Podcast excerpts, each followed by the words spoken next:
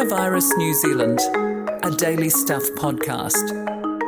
Hey Adam, I found a new fundraiser for the World Health Organization. You know, it's a little bit down on its luck in that. What's that? A coronavirus NZ swear jar. Why the f- would we want a swear jar? Uh, well, kind of prove my point really, but think of all the time it'll save you in the edit. Fair call. Plus, I've only got a limited supply of bleeps, I guess. Yeah, and the longer this goes on, the more we seem to be losing our Anyway, welcome to Coronavirus NZ for Wednesday, the 22nd of April. I'm Adam Dudding. And I'm Eugene Bingham. Each day we bring you the main stories, a few of the more unusual things, a few musical pieces we notice around the world, and then we take a closer look at one particular topic. You know, today we've had the Prime Minister weighing into the national obsession with takeaways as we await the end of level four. The Restaurant Association was saying that businesses will be too reliant on third party delivery apps like Uber Eats and things like that. And they wanted the government to force Uber to reduce the cut it takes from restaurants. But Jacinda Ardern was asked about this today, and she said, you know, people can vote with their feet by using local businesses that do their own deliveries. Later, we speak with Jenene Crossan, New Zealand's patient number 37, who fell sick soon after returning from London. Already a big social media presence, she tweeted and Instagrammed her way through self isolation, a grueling case of COVID 19, and time in hospital. But first, what's happened today. Coronavirus has taken the life of another rest home resident. It was a woman in her 80s. She died on Wednesday afternoon, which brings the overall death toll to 14. She was another one of those residents from the Rosewood Rest Home in Christchurch, which, you know, that's now connected to 43 infections and eight deaths. There are six new cases today, taking the total to 1,451. So, of those, 1,036 cases are recovered up 30 from the day before. 11 people are in hospital, two of them are in intensive care, though they are both stable. GPs are facing enormous financial pressure, the Epidemic Response Committee has heard today. The New Zealand Medical Association told the committee, We don't know if some practices are going to survive this. You know, it's kind of ironic, really, at the time of the greatest health crisis to hit the world in a century, work for doctors has dried up because of the lockdown. So last night I went for my regular evening slash dusk walk with my wife, and it was kind of interesting. It took a little bit longer than normal to get to the beach because um, twice we ran into neighbours, and th- these aren't neighbours we know particularly well. I, I I hope they're not listening because I've got to confess I don't remember their names from when we introduced ourselves to each other at the um, the street party a couple of years ago. But anyway, in each case, we, we, we ended up chatting and chatting for quite a while. One guy was doing his firewood, and so we discussed firewood orders. And another block on, we ran into this other neighbour, and she was carrying her shopping bags from Countdown, and we talked about how we ordered some stuff from the grocer and blah blah blah. But there was something really really nice about them. And as, as I was walking away, I was saying to my wife, "God, that was nice." You know, I was really missing that, and I was just aware there's this real hunger for contact. Yeah, it's, it's that need for human contact, isn't it? The longer the lockdown has gone on, the more we're all missing it, aren't we? Yeah, and, and it's and it's not just the social connection of being able to talk to someone you kind of half know. It's physical as well. But that physical connection isn't necessarily with people you know particularly well. Carmen Parahi made this point in a stuff piece today, uh, where she sort of rattles off some of the professional interactions that have been forbidden. You know, a hairdresser touching your head, a physio massaging your muscles, a, a nail technician painting your fingers. I thought it was just a really nice reminder. We don't always realize how much we need that stuff until it's gone. So anyway, um, we have Carmen on the line. Kia ora, Carmen. A, a virtual hug of welcome to you. oh, kia ora korua. Hey, you, Carmen, your piece starts talking about a friend in your community. Can you tell us about her and what she's feeling? Yeah, so she's been our family friend for a while. I'm a single working mum, so uh, she actually um, semi retired a few years ago and took it upon herself and her husband to um, help me with the kids. And so she has become our quasi grandmother, our nanny of sorts. Uh, she's also a leader in our community, and uh, she now lives alone because her husband passed away um, and has been on her own for a few weeks now, which means she hasn't actually been able to touch anybody except her, for her dog, who she loves uh, dearly.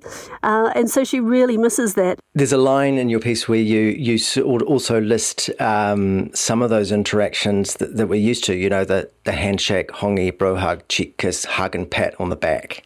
Uh, you know, these have all all but disappeared. So, if you're in a bubble which has got people in it, you can get a you can get a certain amount of this from a certain number of people. But how has this friend of yours dealt with that? She really misses it, and as strong and independent as she is, being a community leader and having to do all the work she's had to to carry uh, all of us as she makes decisions for us to keep us safe she really misses the hugs. And we had a group uh, friend hui, zooey, we call it a Zoom hui, a zooey. We uh, did that the other day and we could tell um, there was a tremor in her voice and, you know, just a slight tear in her eye. Uh, telling us that she just needs to physically hug someone. It's not the same, is it? The old video was, you know, Zooey or uh, Facebook Messenger call. It's just not the same. No, it's not. And as much as she needs a hug, we need to go and check on her as well. But we we also need to. Um, uh, go and see people we love because I'm lucky I've got two kids in my bubble. And so, of course, I'm getting hugs and kisses all day. And so, it's our opportunity to expand that bubble a bit uh, include somebody. But what I do uh, know is that we have to keep those bubbles mutually exclusive, which is a really funny term that I heard uh, Prime Minister Ardern talking about keeping the bubbles mutually exclusive people will be wary of strangers, yeah. of touching strangers. They'll be wary of interacting with people they don't know, or um, a, as we said in the story, uh, there have been more complaints um, of racism. There have been more um, dobbing in of your neighbours, of people walking down the road. So anyone that is unfamiliar to you, uh, you'll be wary of them and you will be reluctant to touch them. So when we go and meet someone for the first time at work in a business setting, we go, we give them a handshake or a kiss mm. if you're Māori mm. or a hongi. And these things, people will stop and we're mm. going to have to learn how to change our social inter- interactions so that we think about okay, am I going to handshake this person? Am I going to give this person a hongi? I don't know how many other people this person has been in contact with. And it, it does mean that we all are going to have to do our own contact tracing. But at the same time, do we really want to lose the social interactions? We, I mean, men do men love the bro hug? Men love the bro hug.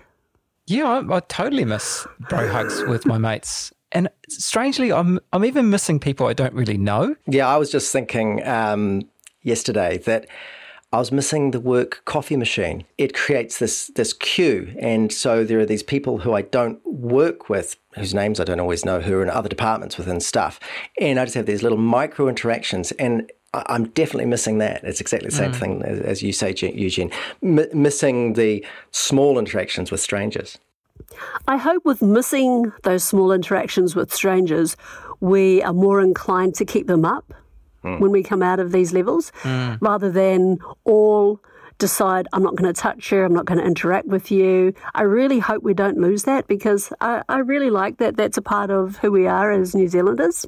So many questions, but but like you say, I hope we do end up getting back to still enjoying that contact. And I look forward to seeing you again, Carmen. I miss you. So thank you so much for joining us. I miss you guys too. Oh, thank you very much and all the best. You know, scientists around the world are doing some remarkable work right now, aren't they? And they're answering all sorts of questions. I was wondering about the need for those eye visors, you know, the big, almost welding goggles that, that you see people wearing in hospitals. Um, you know, I was sort of wondering, can you blink and catch COVID 19? And there's some scientists from Italy's National Institute for Infectious Diseases They've published some work that kind of suggests, yeah, maybe. There was a 65 year old woman who traveled to Italy from Wuhan and she became sick with coronavirus. This was back in January. She had conjunctivitis as one of the symptoms, and so the doctors began testing her ocular fluids, you know, the, the goo in her eyes. Eventually, her illness seemed to pass, and she tested negative using nasal swabs. But then five days later, there was still COVID 19 virus in her eye secretions. You know, this work has shown that virus can be spread from the eyes as well as into the body, and is a reminder of the need for eye protection for frontline medical staff. Huh. So a butterfly kiss could kill. Exactly. Doctors in Italy have reported a new COVID 19 symptom, which is also being spotted in some American patients. It's called COVID toes, and it's purple or blue lesions on a patient's feet and toes.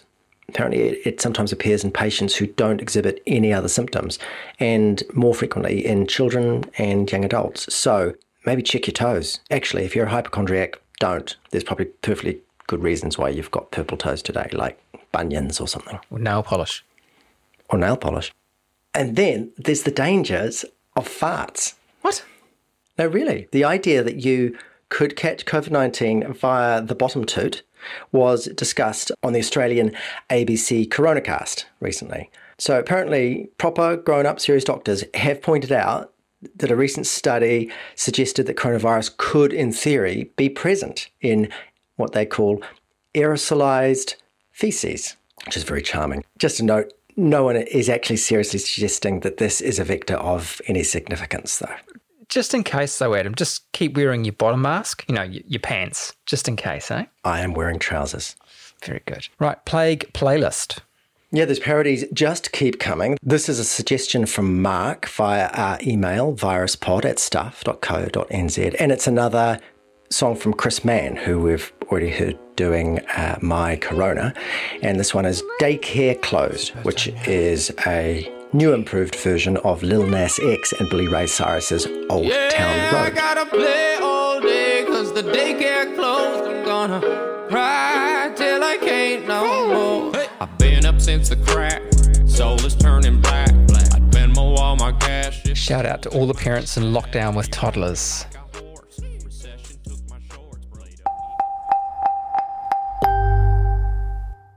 Jenene Crossan is the founder of the hair and beauty website Flossie.com and a few other things as well. Uh, but lately, she's become better known for something else. She may well be New Zealand's best known coronavirus case. Even before she actually fell ill, Jenene was on social media discussing her self isolation, but then she got sick. Really quite sick. She's in much better shape now, and we got her on the line to talk about what she learnt during her month long bout with COVID 19. So, Jenene, hi. Hi, kia ora, Morena. Let's start at the very beginning. Do you have a clear idea of exactly how you caught this bug? No, I don't. Uh, but I was living in the petri dish that is known as London.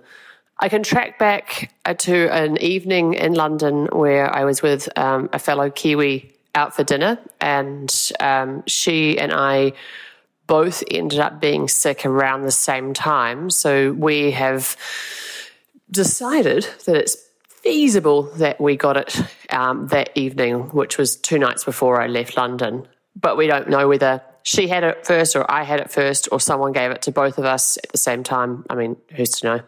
Right, but and even if you hadn't already got it, you were a bit concerned about the um, the biosecurity that you saw in Gatwick Airport as you left London on your way back to New Zealand, yeah?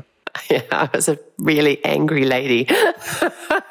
and I stomped around Gatwick, absolutely bitching about their lack of hygiene for their staff. That there was no hand sanitizers, there are no hand wipes, there was nothing wiping down surfaces. And they were absolutely and utterly at risk. All these frontline staff were sitting at desks handling one documentation, one piece of luggage after another with nothing being wiped or done in between. I was horrified. Were you afraid for your own health at that point? It, it's actually more likely that you were giving it to someone than than catching it at Gatwick. Exactly, exactly. I mean, I don't know where I got it from, so it's any it's anybody's guess. But um, I was more afraid for them than I was for myself because I still had that um, erroneous view that I would be unlikely to catch it because at that stage we were still passing around, you know, fairly um, inaccurate data across the social medias around, you know, the chances of getting it at my age and and the chances of getting sick at my age are just, you know, highly unlikely. What, what is your age, by the way, just approximately? I'm 41 approximately, uh, uh, and so I and I really didn't.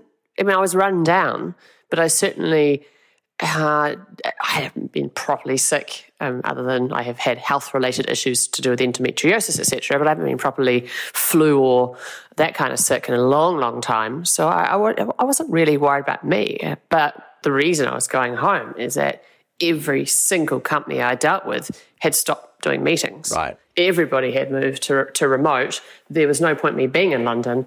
You know, c- context that being, I live away from my family um, a, a lot of the year. I live in London, they live here, and so I wanted to be home for it.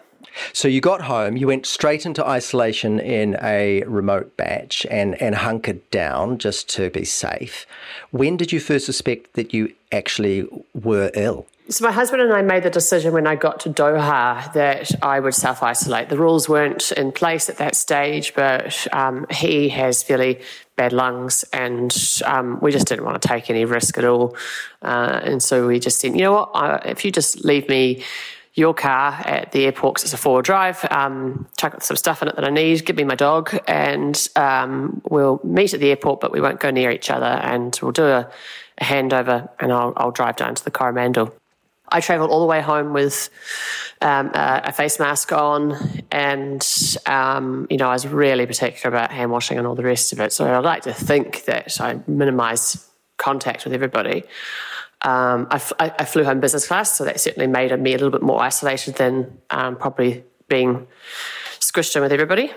So, just put in context, I hadn't seen my husband for three months at that point, and so I didn't even get to have a hug or a kiss it was about seven in the morning by the time I got to Whitianga. Uh, I put on gloves. I hand sanitized those gloves. Um, I put on a mask. I put on sunglasses. I put on a hoodie, full length, everything. So there was no skin showing. I had a scarf around me. Like I fully went hardcore. And I walked into the Whitianga New World. Wow. Can you imagine? Can you imagine what they must have thought of that? How did it go down? They thought I was absolutely batshit crazy. So there was no one else around. I saw I saw not a single other shopper. I didn't let the checkout operator touch anything. And I just told her that I've come from London. I don't want to put you at risk. You know, the bag operator, I told her to go away. And then someone else tried to help. I'm like, no, go away. Yeah. they must have thought I was really rude, but I was really trying to do it for them. Hey, just for context, when, when are we at this point relative to lockdown? I got home on the 15th of March. 10 days before lockdown. Yeah, 15th of March on a Sunday morning. Uh, I wiped down the trolleys with with um, everything. I rewiped. Honestly, I went crazy on the whole, wiping thing.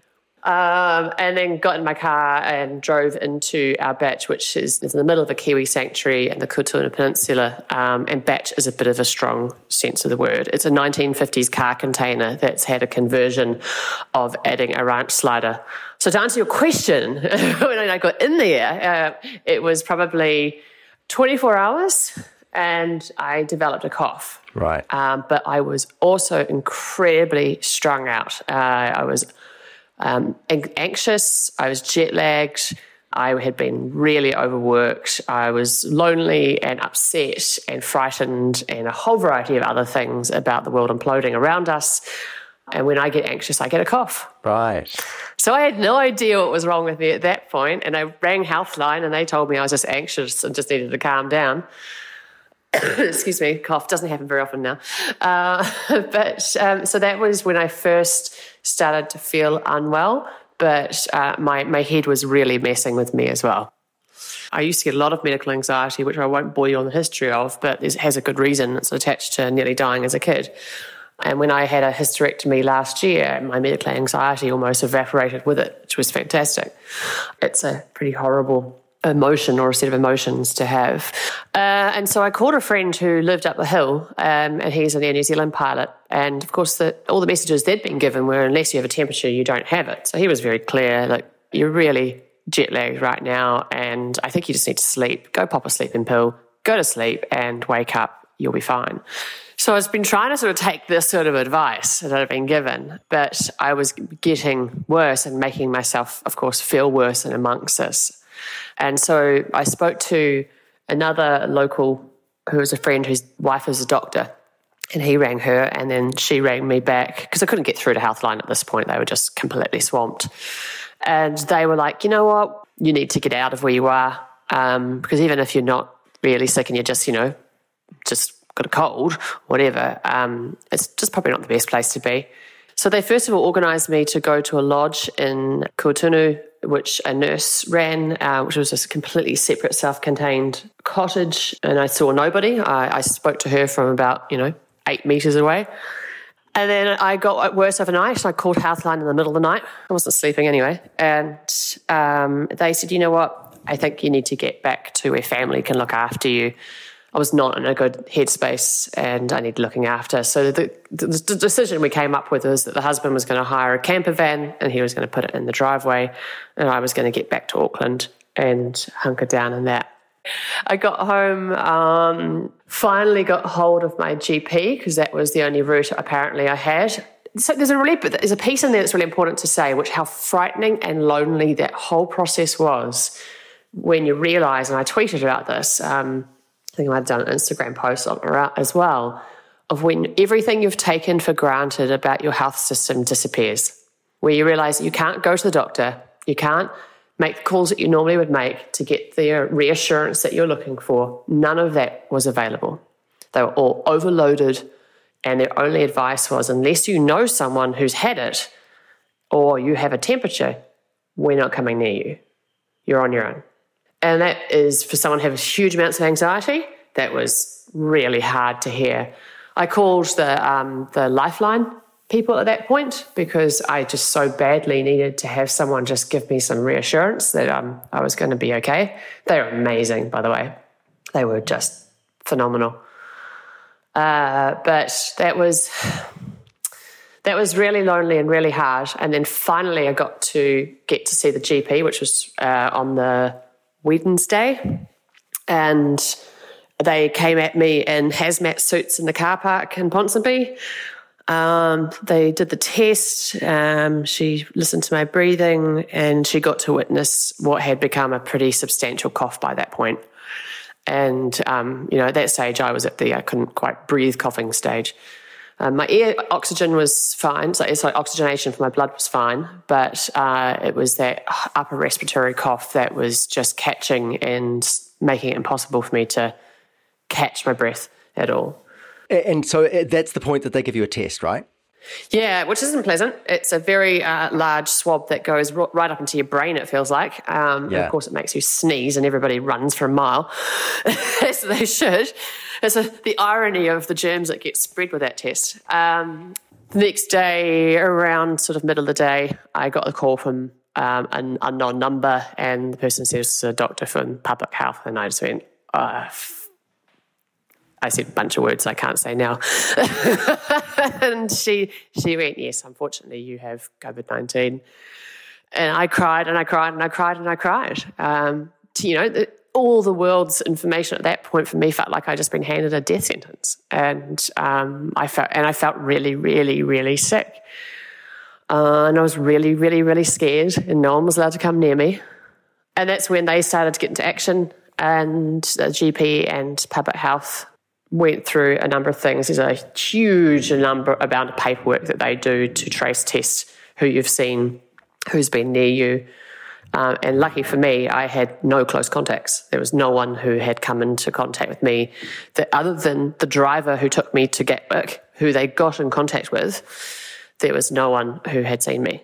And um, uh, and obviously we can't we can't trace airline or um, airport staff. And I did wear a mask the entire time.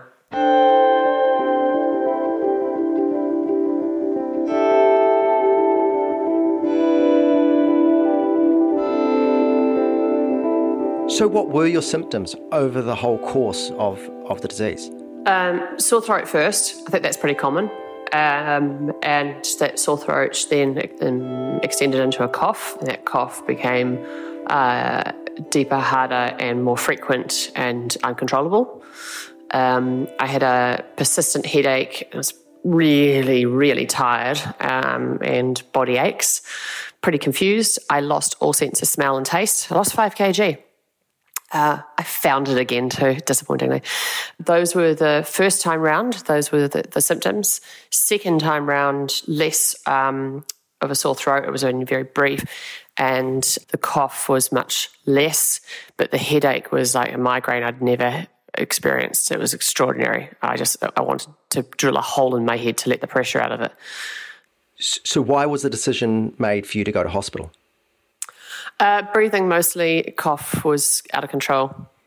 Doctor decided that the best bet was to get me under observation.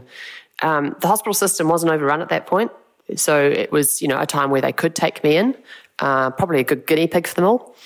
and um, they hadn't had any other COVID cases in North Shore Hospital. I was the first. In fact, I was the first person tested in my Ponsonby Medical Centre as well. They handled it brilliantly. I was put into full isolation, um, and I had three nights of nobody coming near me really, except for doing obs uh, three times a day, and that was it. Um, whilst I was in hospitals, the cough was at its worst, um, but my oxygen levels were fine. Every, all my tests were okay. I was just not in a very happy state, and that cough was pretty ugly. So I, was, I wasn't in any, any danger of it getting worse. But how COVID works is that if you're at that point, you can go downhill very quickly, and so they right. wanted to keep a close eye on that you got out, but then you went back. What was that about? I got out uh, of hospital, went to the camper van. Oh, I can't remember exactly the dates in here, but I'm pretty sure it was 10 days in the camper van um, with, you know, total isolation. And then the instructions were if once you've had 48 hours of symptom free, you are considered okay to come out of that isolation. And that, and that's effectively what happened. There's so much misinformation and unknowns, and it's not that, that people are trying to spread it wrong, they don't know. Um, and so there, there's a lot of guesstimates going through. So I had 48 hours of, of symptom free, and um, that was the Monday. I came out of the, the um, camper van. I moved into our eldest daughter's bedroom because she's overseas, um, and I set myself up down the other end of the house so that I wasn't, you know, over on top of everybody. Um, and that same afternoon, because we're a blended house, um, the kids went back to their mums because uh, we were told that that was okay to do. About the Wednesday, I started to feel pretty average again. Um, mm. Just you know, the headache started, I just felt pretty yucky. Uh, and then the Friday morning, Maddie, our middle girl, um, came back to us, and I sort of took one look at her. and went, "Oh God, you look a bit yellow, like you know, like a bit jaundice," and she's hot. And then her cough started, and we're like, oh no. and they had already been tested, all, all, all, of them had been tested and tested negative. I had been cleared, and but they don't clear you with a test, they clear you with symptoms. Um, and so then we um, got another test done. I had another positive test, and um, Maddie had a test and it was negative, but they decided to treat her as, as a probable because she has symptoms. Um, and she was fine, and we've isolated her for the last, we at three weeks now, and nobody's left this house. So that, that, has been it, and, I, and so that lasted for me for another two weeks in total, and, and then it finally disappeared, and I finally started to feel better. And I've probably been completely symptom free for a week, and I've been testing negative since last Wednesday. We're hearing more about that of people having a recurrence of the illness. So, in between, did you feel okay? And then it came back? Yeah. And I've had the same with another friend here who's come home from London. She's had exactly the same experience. Mm, there's so much that we just don't know, isn't there? But you're living it. Yeah, you're going through it. What's that like to be patient 37? Yes, well, uh, patient 37, as I like to refer to as agent 37, thank you. um, although that, that itself might not be the right connotation I'm looking for, but um, it was a really, really bizarre experience. Obviously, I shared it very publicly. Why did you decide to do that? What everybody doesn't know is I don't really remember much of that. um, okay, so what I can tell you is I did consciously know I was sharing um, because I knew how scared I had been and I knew how scared other people had been. And I guess my MO for the last few years has been to be quite the oversharer when it comes to emotions because I know a lot of founders who feel that they have to put on a certain you know, vibe for everybody else as opposed to living um, how they're really feeling. Uh, and it's suffocating. And so when I kind of got into that way of operating a few years back. Uh, it's sort of one of those switches that you can't turn back off. Uh, not, you know, not all those things necessarily were good things. Uh, some of my friends are pretty upset with me for sharing the coughing video um, without warning. they were upset that, you know, I didn't give them a heads up and, you know, they were worried that, God, as far as they were concerned, that meant I could die and they, that was awful. it's pretty hard to hear, right? And it's pretty hard to watch. Um, but I guess where the other side of that story looks like now is you've got um, people taking it a lot more seriously. And I had that in my head that um, a lot of people were treating this as just like the flu, and um, a lot of people were treating this pretty much like this is something that happens in other countries. Uh, and so I definitely felt like there was a need to share um, some realism and also from a normally healthy 41 year old. So, what have you learned as a patient that other New Zealanders might find helpful as lockdown starts to ease up in New Zealand? And I guess we have, you know, an increase in the possibility of people getting this thing. What should we be doing? Be very careful about your bubble and um, and how you extend it. I know you're missing all your mates and you want to rush out into the world and give them a big hug and say, "Hey, I'm healthy," but we're going to get community transmission really quickly if we all take that approach. We need to be very cognizant of keeping our circles small, and that needs to go on for a lot, lot longer until there is a vaccine, and that could be 18 months. We could be socially distancing for possibly two years. Mm, need to work out uh, some new version of hugs, r- remote technologies with. No, this is all getting weird and gross. Well, it is. It's, it's funny you should say that because my daughter's living in France and she had only just sort of just got used to this whole double kissing on both sides of the cheek. it's like, ah, I know, yeah, we're not doing that anymore. That's gone. well, in prison movies, they always have the thing where you, you, you know, you hold your hand up to the glass and they hold their hand up to the glass, and you have this this poignant moment of emotional connection through an impermeable barrier. I guess we might have to come up with something. I mean, you know, we had the non-contact hongi and the East Coast eyebrow. Anyway, Jenene Crossan, thank you very much for telling your story for us, and hope that your improved health continues to improve and that cough goes away forever. Thank you. Thanks, guys, for having me. Uh, I think it's a really important opportunity to have everybody appreciate the, the long term opportunity as well as um, implications that we have here. And as much as it's been a hardship on everyone to be isolated from the people that they love, there is so much golden opportunity to change the way that this world works. And um, I think we should take a lot of heart in how well we have done as a country and, uh, and stick to that. Keep, keep going. We've got a long way to go and we're going to need to look after each other a lot more. So let's keep, let's keep, let's keep that up. That's the Coronavirus NZ podcast for Wednesday, the 22th of April. The typo's still there, isn't it? I'm Adam Dudding. He's Eugene Bingham. Thank you to Carmen Parahi, Jenene Crossan, Alex Liu, Catherine George, John Hartfeld, and Carol Hirschfeld. We've got to get new help from AI, don't we? In the meantime, you can find all our episodes on the usual podcast platforms and at the Stuff website, stuff.co.nz. And you can get in touch with us via our email, viruspod at stuff.co.nz. Zibogom.